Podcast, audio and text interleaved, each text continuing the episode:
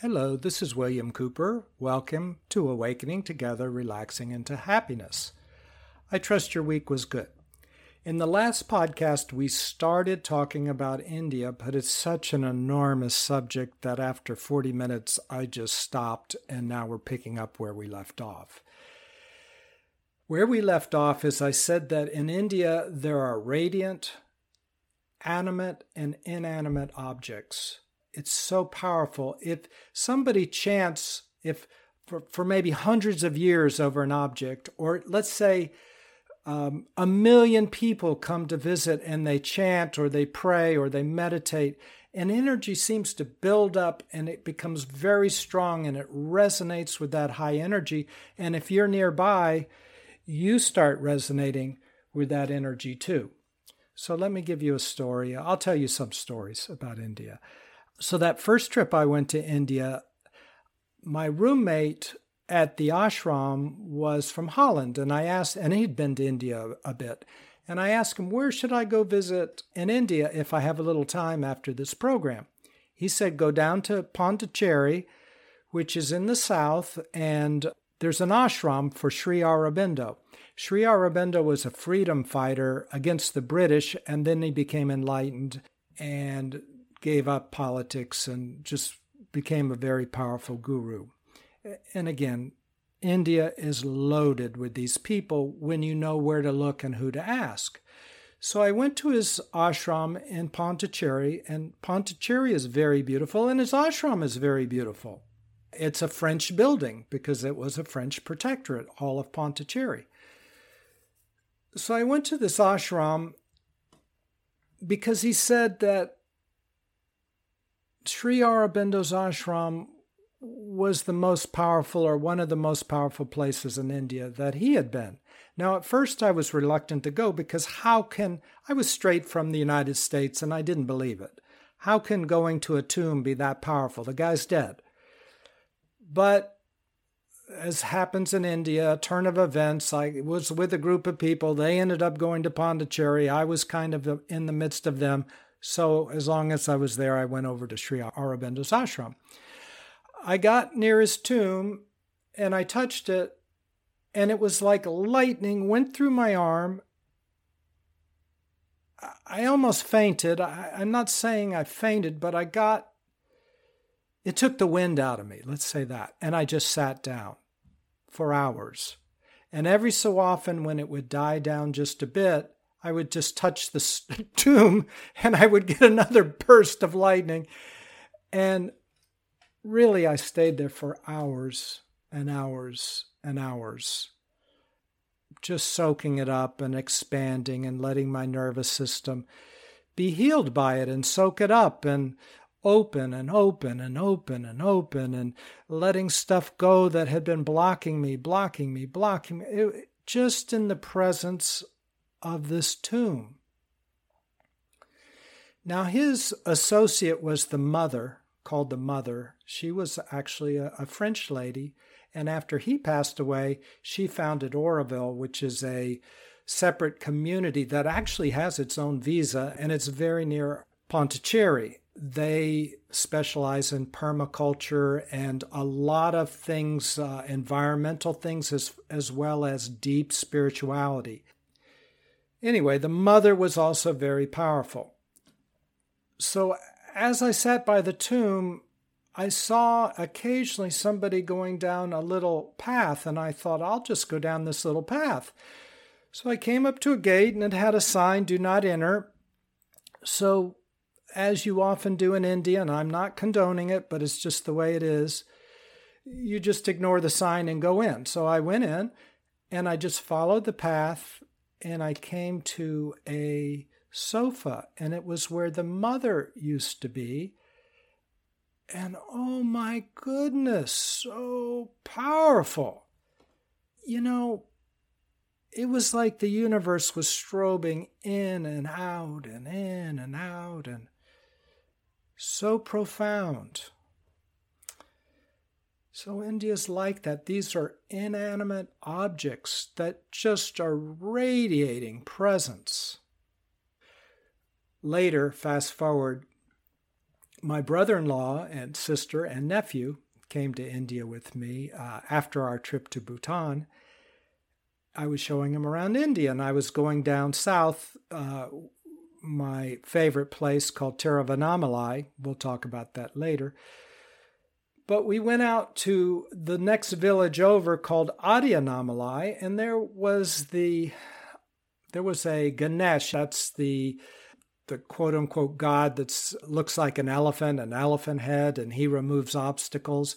Well, there was a giant rock that looked kind of like an elephant head, and it had been turned into a uh, temple, an outside temple. It was just a platform with this big rock on it with this uh, roof over it, but open.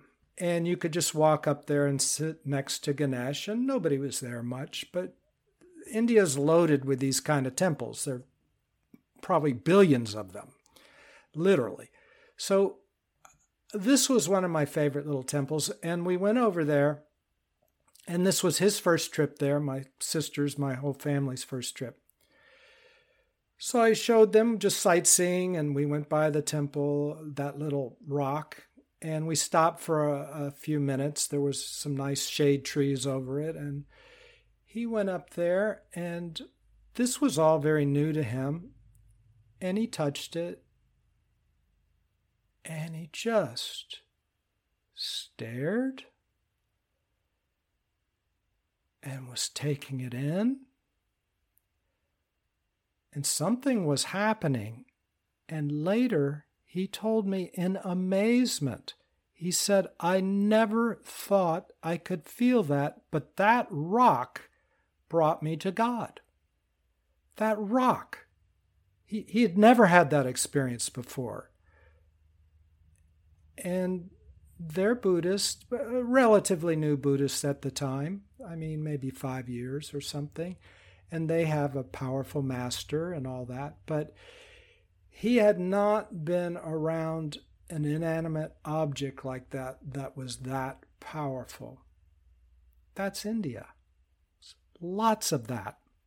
In fact, you're kind of like a little Geiger counter, and there's so many temples, you just go to different ones. And the way I do it is if I feel something, I feel something, and I trust it. Some ones you feel a little something, some you feel nothing, and some it just blows you apart in a good way. So for me, I know where those are, and I often like to go and just sit in their presence. So powerful. This place that I go to, Tiruvannamalai, I'll tell you, I guess, in the next podcast how to get there and just some travel tips for India in general we'll see how all this goes. But uh, in Tiruvannamalai, there's the Ramana ashram. Ramana was the silent saint, and when you go, there's there's deep peace, and you can stay there. Well, down the street, probably a 10 minute, 15 minute walk, you go to a guest house, and there's this woman that comes out, completely unrelated to Ramana, but a woman who comes out for 15 minutes a day in the mornings and there'll be about a hundred people sitting in this open area and she'll come out and she'll look at each person for about 10 seconds maybe maybe not even that long let's say five seconds not long. And she just looks up and down and she releases any blockages in you but through that look she's a little tiny woman maybe four foot five maybe? Uh, shiva shakti is her name you can google her and you just feel stuff opening and melting inside. And generally, I will sit there for an hour or two afterwards. It's that powerful. And just let it work all through my system. And she used to come out twice a day. And you imagine that time I was there six months, seeing her for twice a day for six months. And having been there 13 different times, even when it's only been the morning, which is just more recently, that's a lot. I've seen her thousands of times probably. Very powerful. And I talked to her son. They used to live in a cave. She lived in a cave on a mountain, just like you read about, uh, just like Ramana did. And he, Velen, he said he lived on a root on a tree. He just used a little kid used to sleep on a root, and he's quite awake himself, very quiet, quite awake. But when I talk to Velen, and his English isn't the best, but you can make you can uh, communicate. When I talk to him, he says that what she's doing is she picks up with you every day where she left off the day before, and she sees what parts inside of you are closed down, and she moves to open them, help you open them, and then send in good energy for your awakening. Just it's like a flower blooming, is what he, he was saying, just like little flowers and she more or less is watering each one of those chakras, just helping the flowers open. Very powerful. Now, in the end, as I've said in other podcasts, having been through all this thousands of times and having beings appear to me and all the things that have happened, in the end, you have to do your own work. However, this doesn't hurt. But in the end, you have to do your own work. She can't do certain things, I don't think. And I've been there thousands of times. There was another woman, Oh Mama, and she would come to you and blast you with love, or you would come to her, but there would be a much smaller group, maybe 20 people. And she would blast you with love, and she would throw flower petals at you in your face and laugh wildly again, you might have to sit there for hours and hours and hours just to reorient yourself. So powerful. So this is in one town, Tiruvannamalai, and I and also in Tiruvannamalai, I remember seeing a, a Sikh master because I couldn't release stuff. It was caught in my stomach and I had big blocks and I couldn't release them. And I heard he could do it. So I went to see him and he didn't speak English at all. And I told him what I wanted, and somehow he got the message, and he just had me sit next to him as he was the guru of a big community, and people came from far and wide to, talk to him, other Sikhs or or Jains. I'm a little confused, but uh, I think he was Jain actually. And they would come to him, and I would just sit on the floor next to him and that was good enough. And he just said, even though I didn't know what was going on, that was actually a good thing. You know, my mind didn't get in the way. And he would just, I would just be in his presence, his energy field. I mentioned to you in another podcast that miracles happen around awakened people when clear energy flows through you, because awakened people are no different than you or me. It's just that they've let a lot of their stuff go. They're not captured by their thoughts and emotions. They're no longer addicted to them like we are. They've let them burn away. And even if they do have them, they've let go of the addiction. So it's just simply they're having an emotion, they're having a thought. They don't get all wound up and lost in it. For that reason, the infinite flows through them very clearly, and that pure energy makes things, good things happen. So when you're sitting around one of these people, they don't even know how good things happen, they just know they do happen.